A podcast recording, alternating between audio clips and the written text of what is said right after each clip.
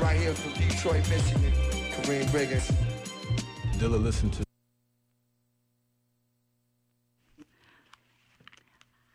Hi there, everybody. Welcome to the Arts Report. Today is October the uh, 12th, and I am your host, Ashley Park. I'm joined today with the wonderful Jake. Jake. Yep, that's Jake me. Clark, that's you. That's you, Jake. And what do we have for today, Jake? I think we have something that starts with a V and ends with an F. Uh, th- th- uh, um, what is it? Van, Bamf, Vamp, Viv, Viv, Viv, Viv, Viv, Viv. Viv. That's it. That's it. That's it. There we go. We hit upon it. And what does VIFF stand for, Jake? You want me to say that on the show? Oh, oh, oh, the, oh, the, oh, the international, the film festival. Yeah, the Vancouver International Film Festival. Yes, That's right, that's right. yes. The other thing's illegal in most provinces. Um, Yeah, we can't talk about that. yes, that's true. Um, so, if you haven't heard, VIFF is here. VIFF is a thing. It's a thing until uh, the 14th. So people have four more days to check it out if they haven't checked it out. Mm-hmm. And if you guys are on the fence about it, we at the Arts Report had the um, had the opportunity to actually go and see one, uh, not one, but many of the um, uh, movies they that they uh, had there. Not only that, but only also Canadian content too. Yeah, we've had a heaping smorgasbord of features. Yes. Mm-hmm. Some, some of them work. The interesting thing about VIFF is that a lot of it is Canadian, but a lot of it is from various parts of the world, and Yeah, it all, all kind of comes world. here. Uh, I mean, we get a few from the states, not as many as you'd think from the states, Mm-hmm. uh, and a few big names too this time around. Like there's a new Paul Verhoeven movie, Mm-hmm. uh, Elle, which seems actually like he's getting back on the horse. Like uh, I, I kind of like Paul Verhoeven, but uh, he the, when you make Showgirls and Basic Instinct, you know, it's kind of undermine respectability a little bit. You also have a new Almodovar movie, which also seems good, and then you have two and a half hours of Shia LaBeouf doing what looks like um, what's that show where they get the celebrities in the car and they sing along? Oh, that the thing with James Corden, right? Yes, it looks like that, but with a bunch of grungy drifters and Shia LaBeouf. That's that's a American Honey for that's getting a theatrical release. You don't need that here. Uh, but there are some other great movies in VIFF, and the great thing is that some of them don't get a theatrical release, but you can see them here. That's right. And others, um, such as shorts, they have shorts that you know, Yes, actually. are really, really interesting too. Mm-hmm. Um, some are funded actually by our uh, government, both in provincial and in federal levels, to help artists, especially Canadian artists, be able to um, have the funding to to kind of like you know be able to show their craft. Yeah, you saw Let's Compare Mythologies, correct? That's right. I saw Let's Compare Mythologies. What did you see? I saw Real Youth Film Festival, which was a sort of a mini festival for shorts, and these are funded. There were there were a few good ones in there. There was um there was the first one was a weird sort of zombie musical, Okay. which yeah, you're, there's going to be a lot of zombies in this episode. There's gonna be a lot of zombies in yeah, this episode. that was that sort of reminds me of if you know the band Ludo, reminds me a lot of them. I yes, I Yeah. remember listening to Ludo, and I was like, I don't know, like 14. I'm like, yes, I'm, I'm so like you know hardcore. Yeah, listen to Ludo. I like Ludo. I I, I do. do. I like I like Hum Along. That song tugs at my heartstrings. Um, I, I I broke down once listening to it. It was, it was really amazing. Why? Uh, that was it's a very intensely romantic song. The guy Ludo writes these bizarrely romantic songs, and the it's because of the vocal style. The singer sounds very much like the guy from Ludo, who I cannot remember his name, but uh, that was one of the shorts. It was it was a weird musical. Um, and then there was there was a lot of. Uh, of, of LGBTQ content in this one, and some native content, which was interesting. There was a bit on um, the decolonialization thing, which I, I, I, I, in all honesty, I feel really, I, still don't know what that means exactly. I, I am still a little confused on that concept, but there's a very a forward attempt there, and uh, there was a. There's a stop motion picture on native wood carving which had these words in the language about the objects being carved, and that I liked because I like I like a good good stop motion once in a while. I think that's a really it's a very cost efficient way to make a, a movie and an interesting way to make art. It's it's it's uh, very I, I, I like seeing that. And then there was okay, so there was the best one I thought was about this dreidel that stopped time called Best Efforts. A dreidel that stops time. Yeah, that was spinning top, but I call it a dreidel because you know it's it's it's spinning top. You know, Okay. yeah. Um, and basically, he stops time to try and solve issues, but ends up making them like go horrifically wrong. That's what happens in every time travel. Yeah, like so. For example, the first one is he sees this guy who's kind of a douchebag. I don't remember what he did. Okay. douchebag guy, but he stops time, ties the guy's shoelaces together on his shoes, so he falls over, and uh, another guy's mowing his lawn, and the lawnmower. That you see that happens off screen. Oh, okay, I get ya. yeah, getcha. yeah. It's just it's sort of causality makes it happen, and there was how to get people to like you was another one, which is also stop motion, which was remarkable because it was well, it's exactly what you expected it to be. It's a very satirical thing on how to get people to like you, featuring like these magazine cutouts and what have you, uh, and the ironic last message of it, which is be yourself after telling you to basically. Uh, it, it, it says exactly what you'd expect it to Okay. in that regard. Like, like always be smiling, never let on your. So, so you, you, you've you've seen this before, but it was it told that rather well because that, that last bit I did laugh at. That was that that last little stab of humor I did laugh at. So those were all those those were a selection of these shorts, and I, I really hope to see um, these people do things with that. I always want to see the people who make these shorts at least uh, try something else because I know a lot of people get discouraged, and I find that a little sad oh. these these were all it, these were all well made. Like these did, these were did, these didn't seem sloppy. Like somebody put money into these, and I just I I- I hope that effort is continued. You know, it's that's that's I guess that's what happens every time you see uh, these collection of shorts. I don't know because um, I, I what what I noticed in in my um short short sort of like collection. Let's compare mythologies. Let's compare mythology. Yes, I know, but I actually had a big crowd. We had a lot of people watching it, and um, it, it was really well received. And I know we're always worried about, you know, especially for people who are doing shorts, like, will my work be seen? But there was Yeah. quite, quite a sizable uh, crowd. And one thing I really liked about uh, Let's Compare Mythologies, it is all uh, Canadian. Yeah. So that I- was really I've- interesting. So they're all Canadian shorts. Um, What do they mean by that title? Let's compare mythologies. I thought they were talking about the. Um, there was a, a song.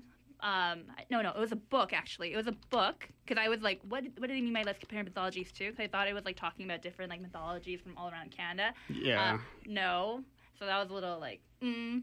It, it's actually a book by by Leonard Cohen, and we all know that Leonard sounds Cohen like it. Yeah. is a Canadian poet and songwriter. Yes. hmm So that was, um, I'm guessing that's where the title came from.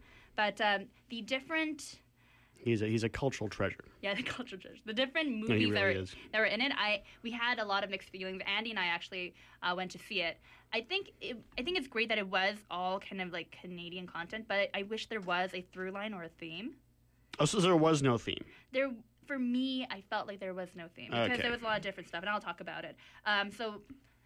Uh, we opened with a animated short called Clouds by uh, Nathan Douglas. It is about 11 minutes, and um, no, no, excuse me, by Diego McLean. My bad, by Diego McLean for Clouds, and it's about 12 minutes. And basically, it is um, an old man, and his job is to interpret what's on the clouds so that they can sacrifice it for their god. Oh, he's an augur. Yeah, basically. So he sees in the uh, clouds, he's like, okay, I see a chicken. So we have to sacrifice a chicken. And what they do is they push off the animal off a steep cliff and it falls and it, into the ocean and it, they all go, yes, praise. And then it happens every day. So of course, you know, he's like completely fine with his job, but then his wife gets more and more guilty because even if it's a simple sort of like, you know, style in the animation. Like it's just kind of like very sparse lines, watercolor washes. There's not a lot of like color and depth. The simplicity is what makes it even more kind of jarring when you get into a little more detail because the animals get bigger and bigger. Then it gets like a goat. Then it becomes like a horse. You can see the panic on the animals' faces, and then the old lady keeps getting more and more worried. And then it ultimately ends with the ultimate sacrifice. Human. Who knows? I'm not gonna tell you. Hmm. If you want to go watch, wait, you can't go watch it. It's it was only on like the last time was on the ninth. Yeah, that's a problem with a lot of these films is that a lot of them are we've uh, most of them only have two performances, That's so true. you can't see most of them. You can probably find them though. A lot of them are some of them might be on a streaming service. I have no doubt that a few of the movies I saw are going to be on are like I, I I'm dead sure at least one of them is going to be on Netflix. Mm-hmm, Um, Then so Uh, yeah. So the way it ended, I felt like you know, I, I don't know. I just didn't I didn't like the ending. Maybe you know, it was there was a reason why they made sure we got that sort of ending, but it wasn't for me. Yeah. Then we moved into um, Cave of Sighs, and that's by Nathan Douglas. And uh, this is a little of a this was really really uh, we we had like a bit of like a like we had a feeling that it was going to be a horror movie, but it wasn't. So it kind of like Oh, okay. psyched us out. But basically, this woman and this man are having kind of a casual hookup, and the lights are all out because there's a power out. So the so they actually get candles. Opportunity, not a problem. They get candles, and they're holding candles as they're going through the woman's apartment, and they see a lot of like Eastern Orthodox Christian pictures, like pictures of like Jesus and like angels, and they're not smiling. They all Oh, all like the one where Jesus is like bleeding profusely and like emaciated. Okay. Mm, you know, I, I don't think they had a picture of Jesus on the cross, but it's mostly like really kind of um, gaunt pic- depictions of like Mary looking at you and angels just looking at you and not smiling. So Yeah. the guy's kind of like a little creeped out, and we thought, oh my god, this is like a religious psycho movie or something, like maybe, but it wasn't. It was actually much more different. And the way it ended, we were also kind of like, hmm, what happened? Because Halfway in, it just turns into like the devil inside. no, no, no. We, we thought it was going to, but it was just Yeah. like the woman and the man kind of like, you know, quietly talking. We're all like tense, but nothing happens. And she's like, will you stay? Like, you know, and that kind of thing. And it just ended. And she just looked really defeated. And she was like looking at like the picture because it was like something her grandmother really liked or something. And they, and her mm-hmm. father used to paint it for her grandmother or whatever. We don't get any more details after that. And the movie ends just as abruptly as it started. So we weren't able to get closure as we would have liked. Because to me, it looked like the woman wanted closure too, but she's not able to attain it. So that was like a, a thing. When in doubt, Samuel Beckett ending. Yeah. Then after that, uh, we watched The New Canada by Alexander Carson. And if uh, listeners remember from last year, there was a uh, movie that we saw by the same kind of uh, director and their company called Oh Brazen Age. So if you if you heard what we talked about Oh Brazen Age, Oh, I thought that was Oh Blazing Age, the new Cheech and Chong movie. no no no No. no. So who knows? if it's Vancouver, Sorry. people might like it. Yes, no, I, I have no doubt. But yeah, Mm-hmm. it, the Brazen Age then. Yeah, it's Oh Brazen Age, and if we had to say one word, uh, it would be like pretentious. Well, there you go. it was great though. Like um, Andy actually likes like the the pretentious vibe of it. He's like, you know what? I really like it as an English major graduate. it makes me feel like right at home.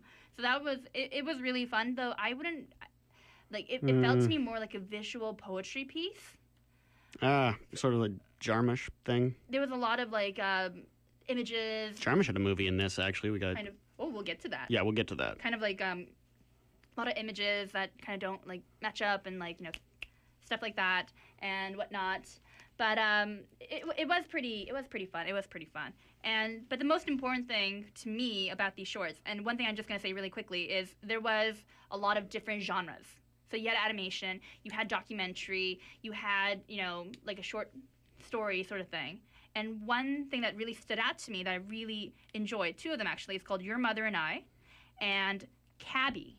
Let's focus on Cabby because what they do is they actually interviewed various cab drivers in Vancouver Hmm. and told and told the story of three different cab drivers. One, um, he was a uh, a student from India and he came over here and he is now a cab driver. Another one is a woman and she says people always ask me, did you want to be a cab driver? You know, did you not have anything else? And she's like, no, I actually wanted to be one and I actually asked, you know, do you hire women cab drivers?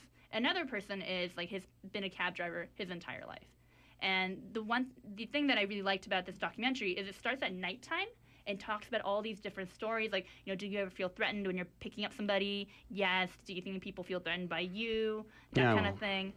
You know, as well as like, you know, what do you notice driving around through the towns? Like, well, there's people who live in very rich cities. There's people who live in very poor places. You know, people, um, the way they treat us is very different. And then it ends with the with the day breaking, and it was really beautiful to me. That is nice. You know, I, I get the cab driver's anxiety. You know, I've called cabs to some places where it's like, oh yeah, you want to see the meth epidemic up close? Here you go. yeah, that's uh, yeah, that's nice. Aloha Dave was a cab driver, was he not? Was he? I think so. I didn't know that. I, I don't know. I that that might have been. Uh, I, I I don't know. Somebody correct me in the comments. We have comments. They can they can always reach out to us on Facebook. That'd be great. If you if you want to, you can always find us on Facebook. You know, Arts Report at Mm-hmm. CiTR. Um, just so you know, we are going to be heading into a short um, few messages. You are listening to the Arts Report, CiTR Radio 101.9 FM, broadcasting from unceded Musqueam territory in Vancouver. We'll be right uh, here after the break. Cheers.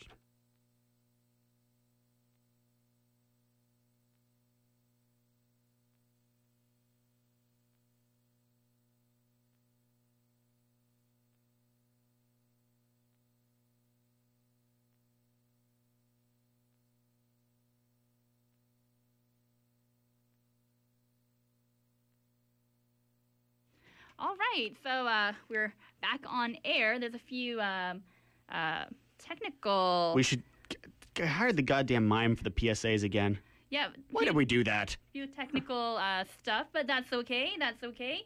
Um, just to remind you guys, the uh, Vancouver International Film Festival it is again until October the uh, 14th. So if you are Mm-hmm. uh, interested in taking a look, go on ahead. Yeah.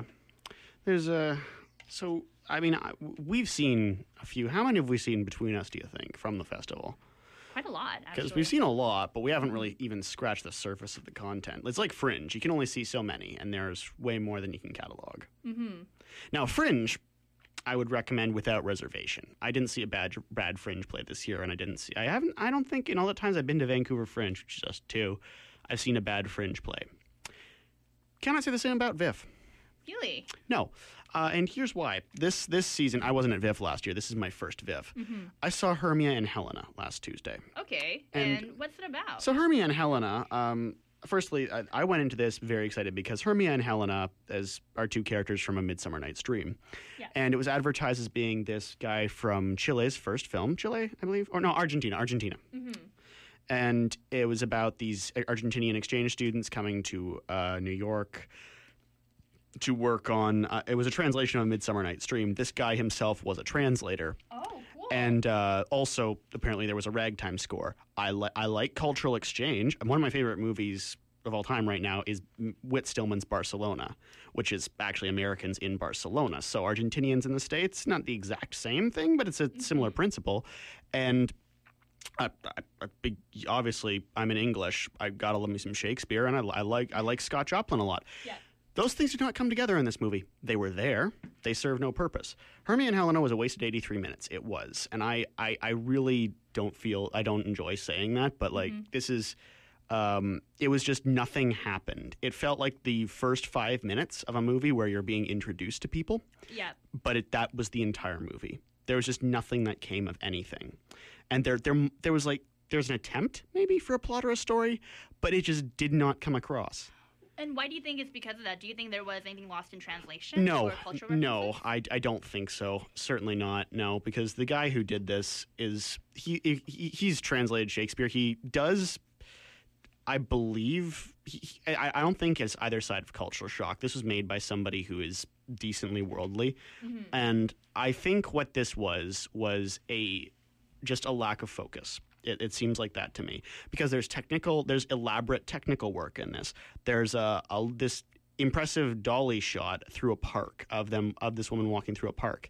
There are interesting characters in this one. There's a possibly lesbian poet with a pyromania issue.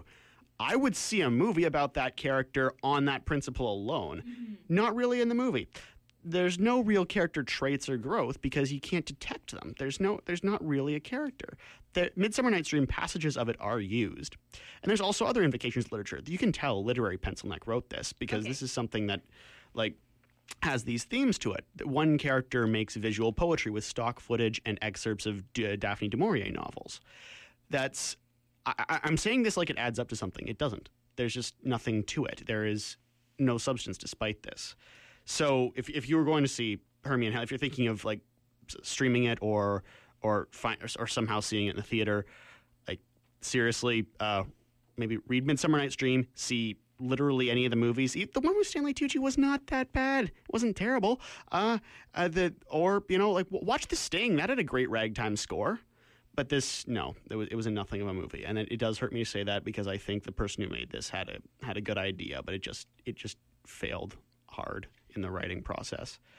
Like that needed a, re- a, re- a rewrite and a re-edit, which was unfortunate. It's it's hard for me to say. Well, yeah, of course, especially if you are Mm-hmm. going in with with kind of prior knowledge of what Oh yeah. it's based on, then you'd be even more disappointed because you already have like the ideas of you know what the basic characteristics will be, Mm-hmm. what the relationships are going to be like. So you're really looking for what the director or what the actors are going to bring out in addendum Mm-hmm. to it. And if, it, if they don't deliver, then because you already know the prior, you know, Yeah. stuff, it just feels like a greater disappointment. If and if there's a theme to it, it was about relationships, if anything, and you can do that with Midsummer Night's Dream. You can do parallel parallels. There's like the love quadrangle with Hermia, Helena, Lysander, and um, Demetrius.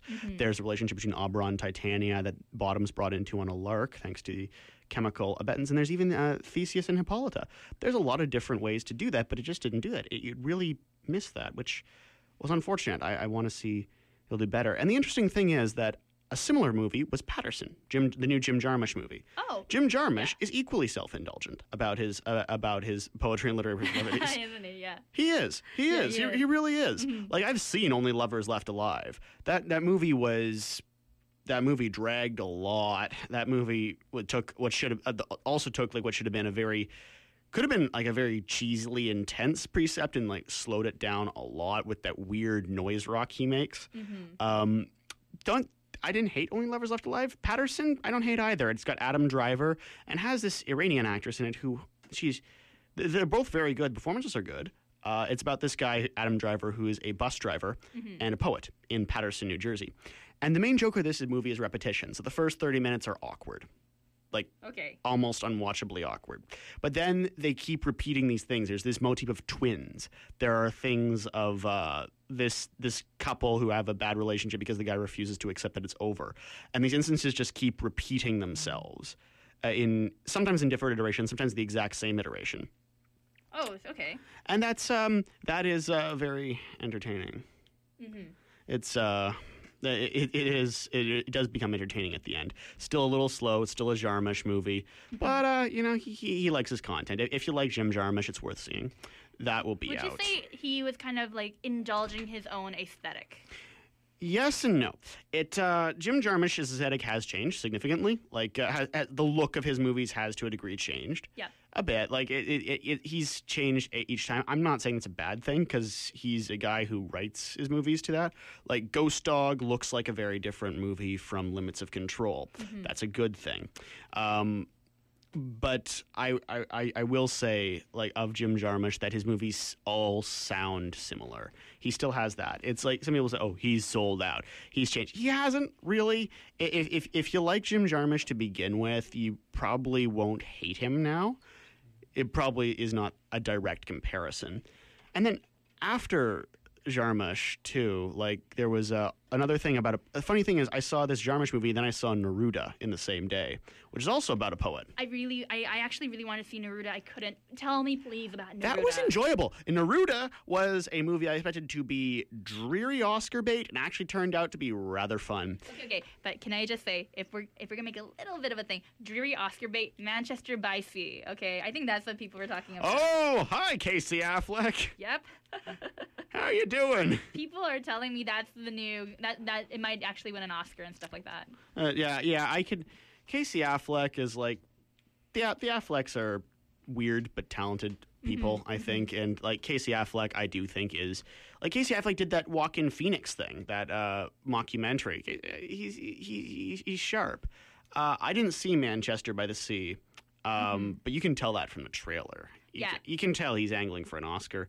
You know what? But you know, I, I don't blame him. It's worth a shot. The guy's the guy the guy's pretty sharp. He he kind of has that. All right, so let's talk about Neruda. How is So- this not dreary Oscar bait? Well, so Neruda talks about a character, so Pablo Neruda, who is was a poet, was uh, of the Argent Chilean. This is Chile, not Argentina. That's where I was getting confused. Um, of the Argent the Chilean Communist Party in the 40s, and in 47 they forced they tried to get him arrested, and he fled the country. oh yeah, yeah. But he was a very um, he was a very oddly theatrical figure, and he was a very um, he- like it, this movie paints him as being sort of this sort of somewhat gluttonous, slightly drunken, very convivial, very charming guy. Uh-huh. And this it's also this police officer sent to pursue him, mm-hmm. who's played by Gael Garcia Bernal. And the funny thing is, I started this out thinking, okay, this movie's going to be serious, and this guy's going to be basically Inspector Javert. Yeah. Yeah, yeah. It turns out this movie is not very serious Oh, okay. uh, compared to what I thought it was going to be, and this guy's Inspector Clouseau. oh no. He looks like him too. He's got the boxy suits, double breasted though, and the white hat and the the mustache. He looks like somebody dehydrated Peter Sellers, basically. and it's it's it's really it, it it was funny because the movie he's a strange character. He's Yeah. I, he he didn't I, I'm pretty sure he's a fictional character too. That's part of the argument of the movie is that he doesn't exist. It's and that kind of comes Oh, to no. He, he, he it's it's like it's sort of a loose conception of reality. This is a historical event that did Yeah, happen, yeah. but that character is slightly ridiculous, and it's a fun-loving movie too, though, because like Neruda is routinely just he's supposed to be in basically in hiding, and he just slips out to visit his favorite brothel, and and he he uh, he escapes the investigator Yeah. who all the hookers know by name. Probably his mother was one. That's his backstory, but I, I don't know. But uh, that he Neruda is hiding from him by being in drag, hiding like in plain sight, and that's a funny scene. And he there's a funny scene where Neruda, who's a communist, gets helped out by this guy who is a extremely stereotypical landowner who would have been the people he hated. Yeah. But the landowner goes, you know what? I don't like this president you elected, so I'm going to help you because I don't like because I don't like the police. So he's basically a libertarian. okay. and and uh, like for context, this movie does start with like a parliamentary meeting in the men's room, which has Neruda making his argument as he's urinating. Like that's the tone of the movie, I and it took I me a while to get It's that. serious but cheeky. A little bit, yeah. It, it's it's. I wouldn't call it an extremely serious movie. It, it's about alright. real things, but it is not serious. It's never really tense. Um, which so I saw Patterson, and then I saw Neruda right after it. Then I stopped for a bowl of ramen, and then I watched The Student, which was a bit of a change of pace. And we will get to a change of pace as we go to a few short messages. Yeah, You listen to the Arts Report with Ashley and Jake, things are about to get dark.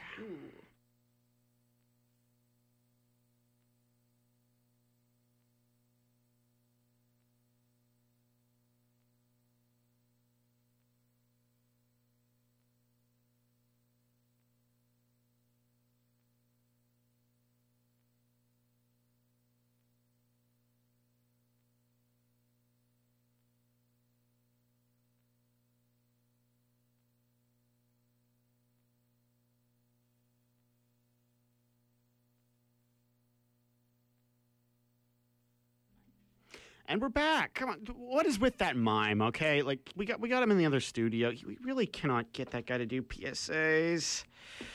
Oh well, it's pro bono, whatever. Where were we? Oh yeah, student.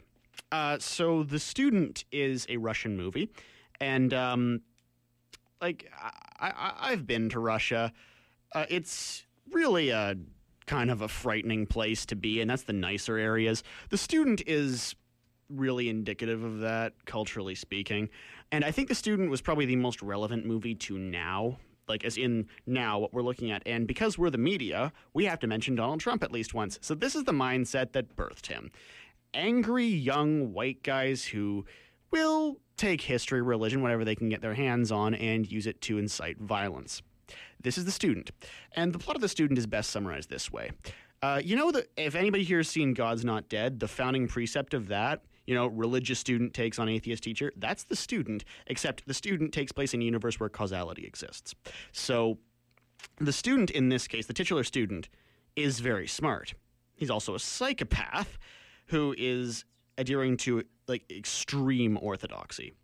Like he and it's this is in a high school too, which is where this would more likely happen. I, I would say, like we're on a campus right now. I can't see a, a, a well, many of the causal problems of God's not dead notwithstanding. I can't see a student stepping up to the plate and saying to a professor, "Yeah, I will debate you on class time." Yeah, no, that's not going to happen. But yeah, like uh, this is the sort of thing high school students can and will try to do. Like I didn't try to do this, but I knew people who did. Except it, in that case, it was kind of the reverse. The student here, though, in this case, is this young Russian guy who dresses like who looks and who looks dresses and to a degree acts like he's Henry Rollins' skeleton. Amazing. Yeah, it's Okay. it, and his his atheist biology teacher basically he has a sudden religious conversion. We don't know what prompts this, but like this is not like the you know. Com- relatively plying, you know, decent person variety of Christianity. This is like the Westboro Baptist Church looks at you and they're like, "Oh my God, scary kind of Christianity." Okay, and on that note, I think it's time for a PSA because we finally kicked the mime out of the studio. How about a little bit of a music break? Um, let, we're gonna play "Tick" by Weaves, and uh, let us know if you dig the jam. This is the Arts Report.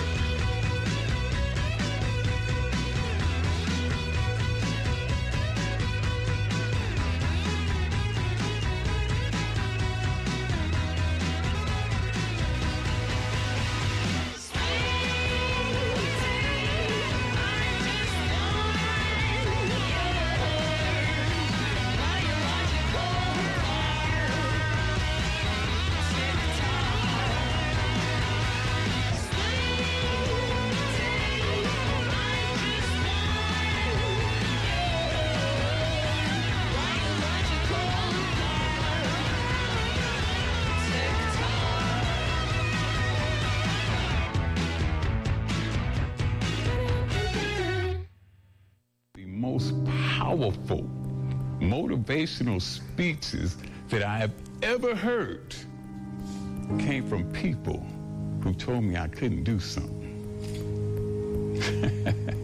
you know why? Because when they told me I couldn't do it, I was bound and determined to show them that I could.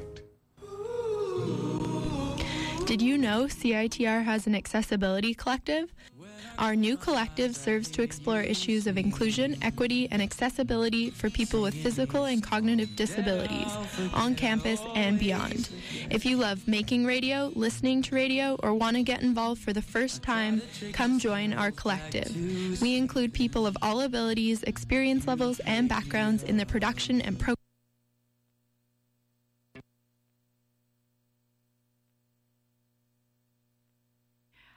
I will not be silent. I will be gah. Okay. We're back. And We're we're back. on the air. Yes.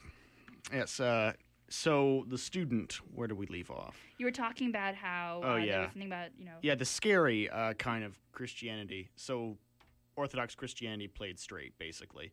Uh, and it, this is an interesting movie because it is really insightful to both sides of the argument. Whoever wrote this knows their Bible very well. I, I, I've read my Bible. I couldn't quote you passages directly from it except for the ones on the AA coin in my pocket right now.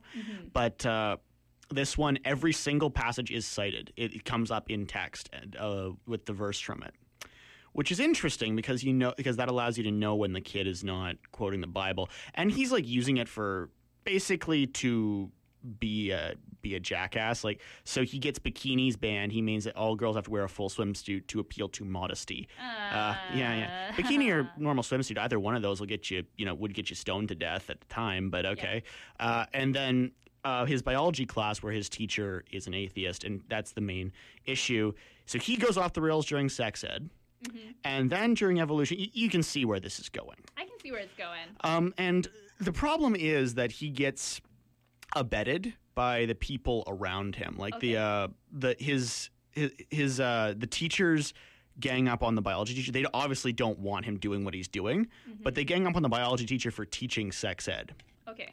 This is Russia in tw- 2016. That's a problem. Oh, I have But a y- question. Are are are the um are there any people who are let's say like religious por- portrayed in a positive light? Yes, uh, so, uh, actually, uh, this movie kind of airs on the side of everybody's at least flawed and probably a scumbag. The priest in the movie is not uh, is not as extreme as him, but does enable him because he's trying to recruit him, basically. Oh, okay, gotcha. And the, this is a thing. Russia is uh, is a nation that has a rabid history of anti-Semitism. That's historical fact. Yeah. And the uh, what eventually what happens is the teacher is of Jewish descent, mm. which comes up.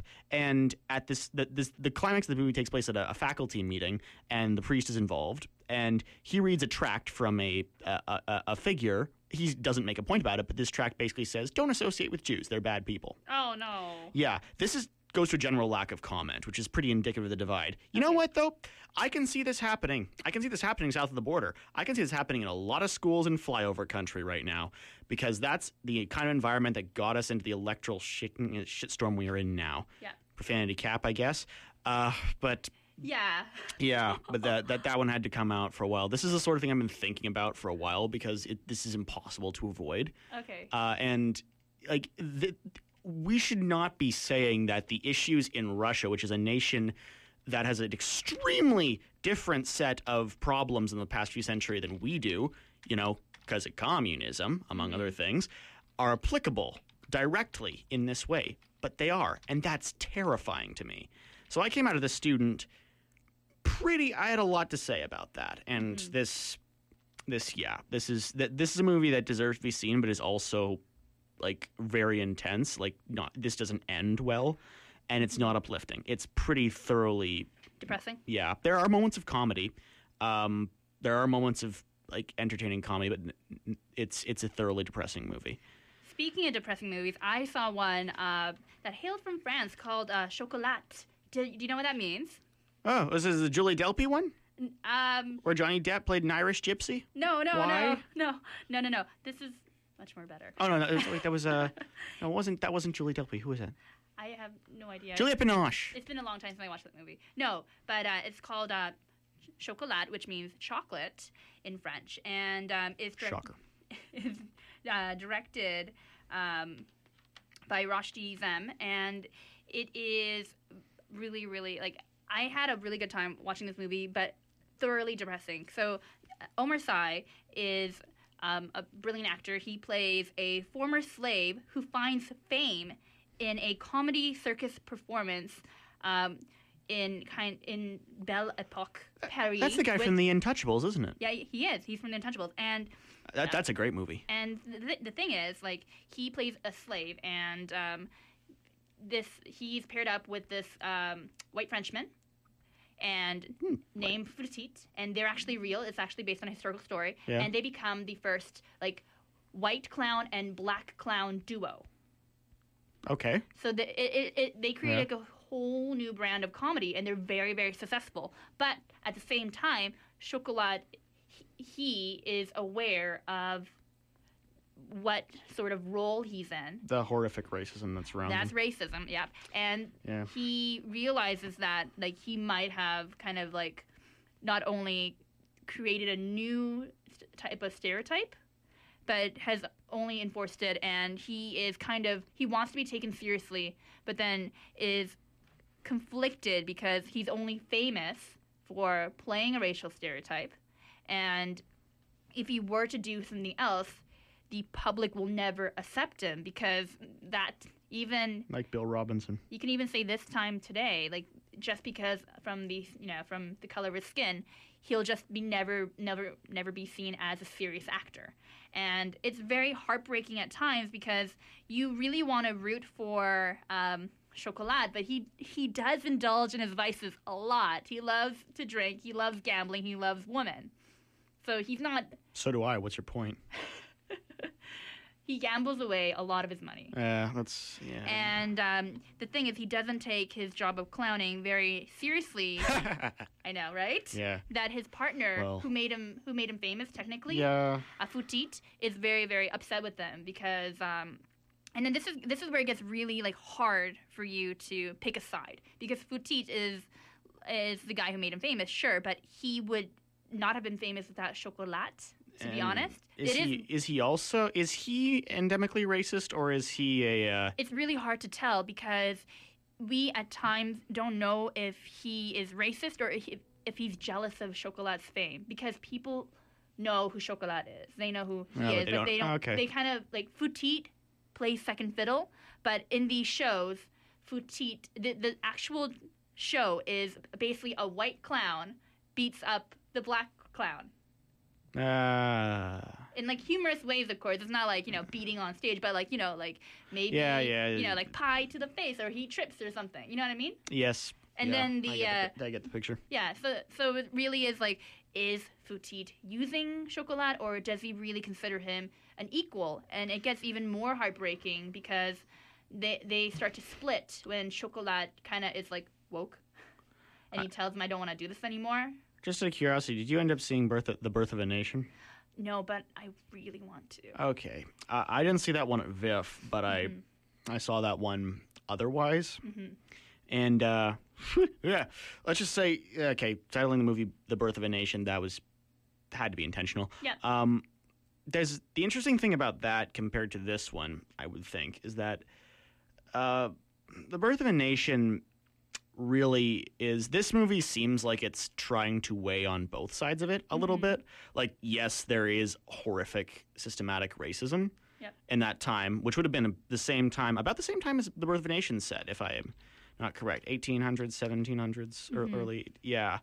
Uh, but in the birth of a nation um, it's this very brutal um, worldview, which is I, I don't doubt is true. There's a similarity to Twelve Years a Slave that's going to definitely get brought up. You can't escape from it. Let's be honest. Pardon? You can't escape from the comparisons just No. because there there No. hasn't been too many. No, people will compare about it, And- and, and- it's not it's not anyone's fault Mhm. except for the lack of media. Yeah. And it's not like the there is lacking of media. It's just there's not enough people who, who are willing to put it up on theater because you know Well, um, in, in movie theaters and stuff like that. well, slavery is a historical topic Yeah. that, in terms of approach, well, let's just the the actual movie first called Birth of a Nation, not the is is a movie glorifying the KKK. Mm-hmm. It's the first epic movie. It's D.W. Griffith's mark on film history. Yeah. It's an unavoidable part of it.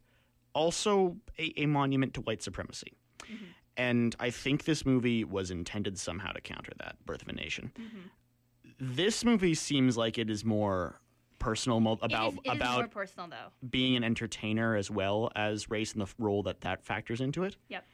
It, it is very personal, Mm-hmm. and you really do feel for the character, especially when he kind of starts to take things more seriously, when he realizes, you know, who he is and what he wants to make of himself.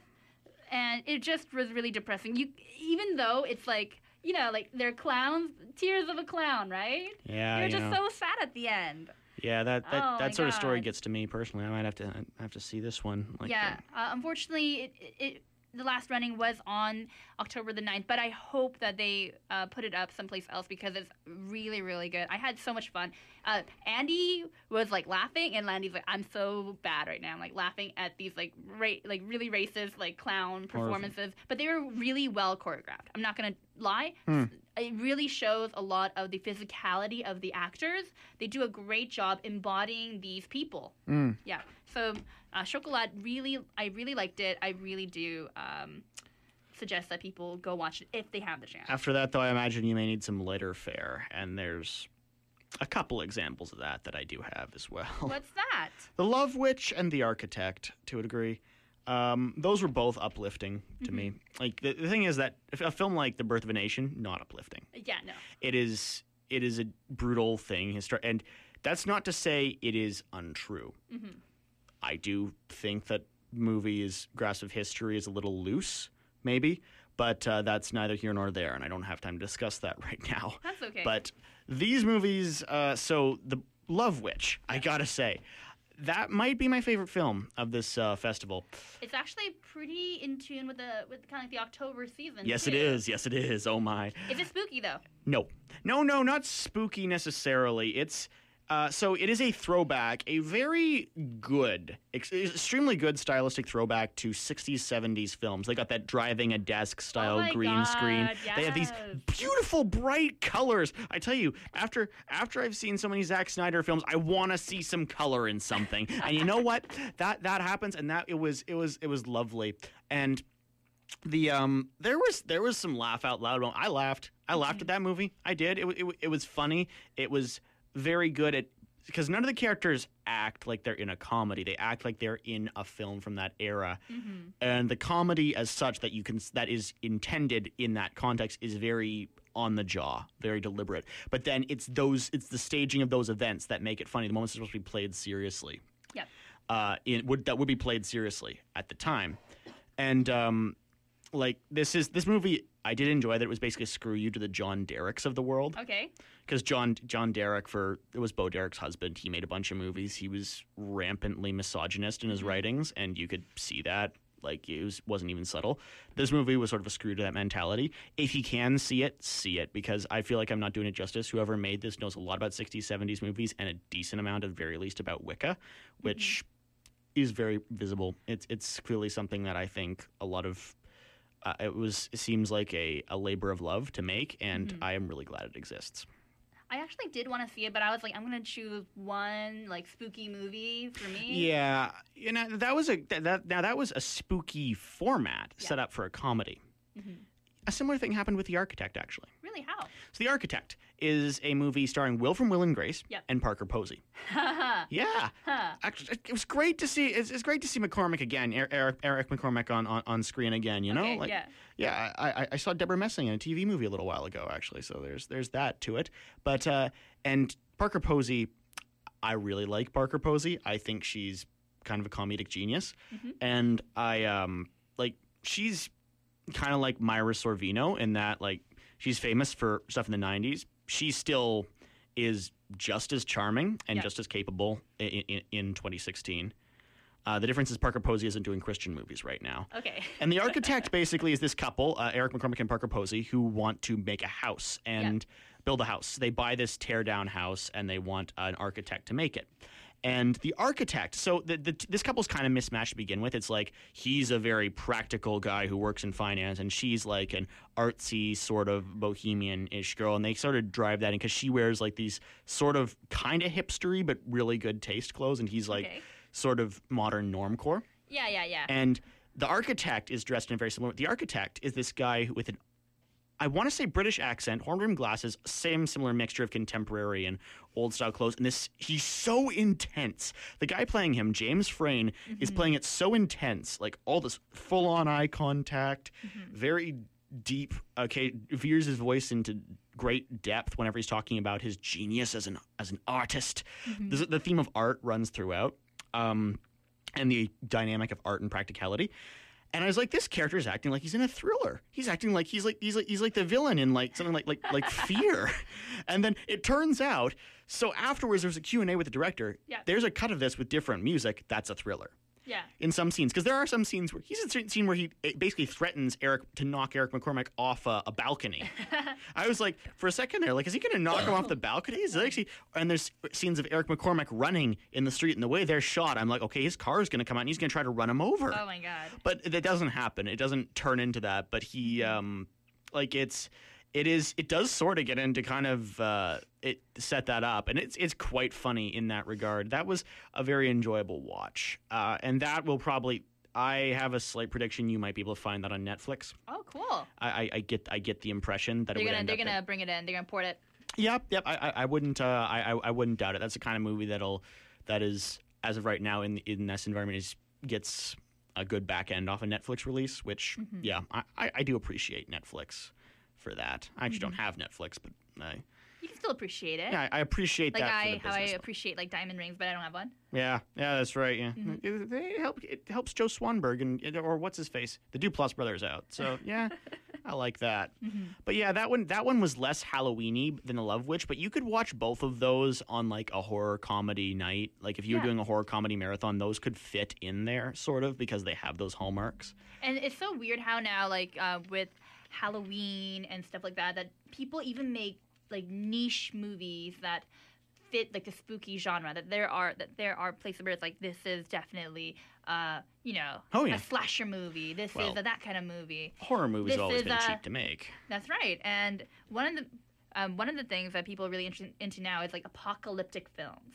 Just because of all the new zombie things that are rising up, people are really into the. I was going to say the election too, but The election. Down south. Oh my god, the Yeah. true horror story that's happening real life. yeah, it's But this is not happening in real life, but it's still No, really, really cool to think not. about. Yeah. I watched a movie called The Girl with All the Gifts, uh, directed by Colm McCarthy uh, from the UK. And it's, I had a really great time because um, there was a lot of. Um, there was a, a lot.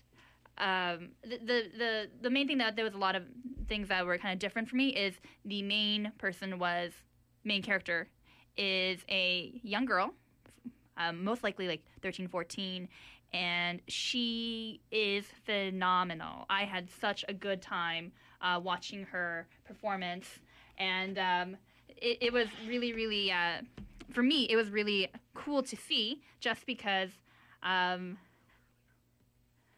just just because um, it, it was really What we wrote earlier. oh okay um, sorry, minor technical error. That's okay. That's okay. It's the mime again. They came back. Any, anyways, it, it was just really uh, cool for me to see because of the way that um, that uh, they um, um, you, you, you okay? Yeah, yeah, I'm good. Okay. Uh, just because of the way that it was, it was all done. Um, it was not your standard uh, zombie thing, unless, well, it was kind of like, it was kind of like The Last of Us. I don't know if you guys know about the video game The Last of Us, because the zombies were not uh, the undead or anything like that, but they were actually controlled by. The A, living impaired. they were. We call them a living impaired. Sorry, excuse me. Got to be a little bit more PC. Uh, that's from The Simpsons, I'm pretty sure.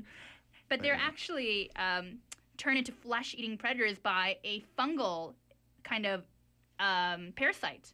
Have you heard about cordyceps? Yes, I have. Do you know about the thing that makes it makes them do like it makes them? Yeah, the zombie ant virus.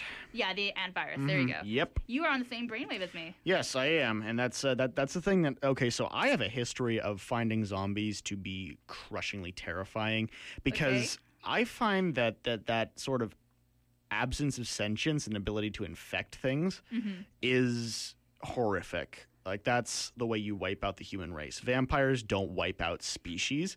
Yep. Because if vampires kill all humans, take a lesson, guys in Blade. There's no more blood. That, that was in Daybreakers. That was the plot of Daybreakers. It's like, well, we killed all the humans. Eh, slight population problem now. Should have thought of that while we were doing it. Eh. But you know the bloodlust. The bloodlust got to them. Yeah, yeah. Well, that, that that you know that's a thing that happens. But like zombies are an apocalyptic event, and in this movie, I assume that's the case. kind of it's a little different because these people who are with that weird like you know fre- flesh craving virus some children are are are able to um, have a, a a degree of like sentience I, I don't want to spoil too much about it but i'll just say one thing nothing is more freaky to me than like child child zombie things with their jaw unhinging and then like snapping well, and children stuff are that. scary. Children It's are scary. it's crazy scary and yet at the same time it's really endearing because of the main character who is played by um, um, actress um, uh, Sennia Nanua amazing and Glenn Close is in it Oh, really? yeah That was really I, when I saw Glenn Close on screen. I was like, "Oh my god, is that Glenn Close?" And I was so excited. I remember like the first time I saw Glenn Close in anything, it wasn't uh, like Fatal Attraction. It was it was Damages. Really, I saw in like Dalmatians, Great show. Oh Dalmatians. yeah, she was Cruella de Vil. Yeah, I, I, I get a kick out of Glenn Close. yeah. It was actually, and so She's I. Guardians of the Galaxy too, is she not? She's she's Nova Corps. Yeah. Yeah, you're right. Oh my god. Uh, anyways, our talk of Glenn Close aside, I thought it was just really, really um, cool. They had a really good cast, and they have a very uh, variety of characters that are very interesting. Uh, some of them fit kind of the trope, but some kind of like like no don't. They're a little out there, so it's not too predictable. Especially the ending, which I don't want to give away. And if you do want to see it, you can see it. It's actually on tonight, 9:15 at the Rio. Really Yeah, it is. delightful. So if you want to go see it, you can. And if I go into zombies, I'm just going to move right into a few things I actually went to. Uh, I went to the Zombie Syndrome, Dead in the Water, and I talked about this um, a few weeks back. And basically, it's an interactive theater piece in which you are a secret agent and you have to basically infiltrate this. Um, and I'll I'll say this: it's a vampire zombie, zombie vampire. Well, that's just great. It's like the East Germans. They're communists and Nazis. That's delightful. We always wanted that. Okay, My apologies to the East Germans. They're not that anymore. Yeah, let's let's say that. Sure. Yeah. Yeah. Anyways, so it's really, really fun, and everyone is given a role. And the most interesting thing is the, you have an app on your phone that activates when you're at a location. Okay. So new information is coming into your phone. So Vampire like- zombie go. so you feel like you're getting like roll um, off the tongue so well. like a mission update. So you are you- you're trying to make sure that you know you stop the bad guys and everything, and you have your own uh, sort of role that you play. So you can be the surgeon, you can be the hypnotist, you can be whatever. And the plot calls for these special operatives to show up and help. Hypnotist. Yeah, I'm not going to spoil too much if you're interested in doing that. It is at Granville Island, so if you want to do that, you I do recommend that you wear running shoes and you have to be careful not getting, you know, not wearing shoes that are slippery when wet because you get to go on a boat. Ah. It's really cool. You get to go on a boat and everything. All right. Yeah. But I will let you know that your actions do ultimately um, ultimately affect the story because I did it with Christine and we actually failed. You can actually fail in this. Oh, Okay. Yeah, and um, I, I won't say how we failed, but it, was it was really interesting. And if you are going to do it, uh, they actually send you the coordinates to the secret location. Um, the day I think the day before or the day of the actual event. Oh, so, they, you sign on in advance. so they don't tell you um, until it's the actual day Okay. to keep the secret. And we actually talked to some people who were there, and they've been, and some of them have been following this group for about five years now. Yeah. So they said this is actually their best one yet. Oh, that's Yeah. interesting. And these guys, this this group makes these sort of games. Yeah, they've been uh, making it for about five years now. So this one, um, this one is the most current one. Again, it's called uh, Zombie Syndrome: Dead in the Water. If you are interested in doing that, it's at Granville Island. Just go uh, check it out. Another one that's happening at UBC Botanical Garden is a, is a slasher-inspired work, which is part historical murder tour, part outdoor adventure. Historical murder tour. Yeah, and part meta theatrical thriller. All right then. Yeah. I'm intrigued. It's a zoo. You know they have those in Whitechapel. Yeah. Itsazoo uh, presents the Bone Chilling Yeah. site specific horror Robinson event. Hidden, which is starting October 22nd Oh, to November yeah. the 13th at UBC Botanical Garden. It's inspired by slasher era movies such as Friday the 13th and Halloween, and playwright and co director Sebastian Archibald and award winning director Chelsea Haberlin will take Sebastian Archibald. What's he written? What else has he written? um, like, uh, participants on an. Ex- I don't. Uh, I don't know. No, just sorry. Sorry, Okay, in but- question. You sound familiar. That's okay. An experi- uh, experiential journey. They you only have flashlights, and uh, there's gonna be an intimate audience of like maybe 13 people, and they go deep into the forest to witness the grisly tale of the lost lovers murder tour. So if uh, if you're interested in that, Okay. again, it's it's really really it's gonna be quite fun. It's October 22nd to October 13th. Regular tickets are about 27 to 32 dollars. And um, it'd be good to maybe do that with a friend if you're really interested. Yeah. Or Yeah. you know your significant other. That sounds like a great Valentine's Day thing to me. Valentine's Day in like in October, like, hey, we're celebrating it early, babe. Valentine's Day in October. Well, yeah, you know, if you you- know the one, I think everybody at least proximately knows like a sort of Tim Burton-y couple, like like not like gothy, but like okay, you know, Little Gothy. yeah, a guy looks kind of like Johnny Depp, a girl looks kind of like Winona Ryder, maybe Helena Bonham Carter, and you know, it's kind of you guys know who I'm talking about. Like they, they listened to a lot of Panic at the Disco in high school. Uh, like, yeah, that, that sounds like sort of val- Valentine's in October. I, I think I got a good marketing gimmick on that one actually. I think so too. Yeah, one one Valentine's Day, last Valentine's Day, I cooked beef heart, and then I had I carried on a platter so I could say I had my heart on my sleeve.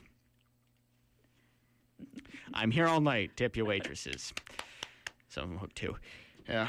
But anyway, there's a lot of stuff to do if you are still looking for uh, a fun thing to do before Halloween season. Because let's be honest, on Halloween, you're just going to get drunk. Yeah. You're just going to get drunk. So before you get drunk, do actually these other things. They seem really, really fun. Yes. Mm-hmm. Although actually, funny thing that I do want to point out is that the I believe it's next week on Thursday Ooh, is that? a dual feature from the Norm. One of which is the documentary Haida Gwaii, Mm-hmm. which is a documentary about um, some native peoples on the East Coast, eh, on the West Coast. West Yep. Coast. West Coast. The other one is Clear Cut, which is Canadian Deliverance. you know, apparently Jon Voight's a Trump supporter. That makes Deliverance a lot easier to watch. Okay. Just saying. Yeah. Yeah. eh, Yeah, uh, yeah. uh. Tell me about it in the comments. All right, but that's uh, that. That is coming up this Thursday at the theater in the Nest. If you walk in the Nest, you'll see it. It's the great thing that the great big ball that looks like it's hanging out the ceiling. And if people are interested in other stuff, the International uh, Vancouver Writers Festival Yes, it is. coming up, and that's going to be very interesting. That's Mm-hmm. also at Granville Island. And that's it for our show. Uh, despite technical difficulties, thank you so much for being here with us. We appreciate you. This was the Arts Report, I'm Jake Clark. and I'm Ashley Park, and you're listening to CiTR Radio 101.9 FM, broadcasting from unceded Musqueam territory in Vancouver. Thank you so much. Cheers. Have a good one.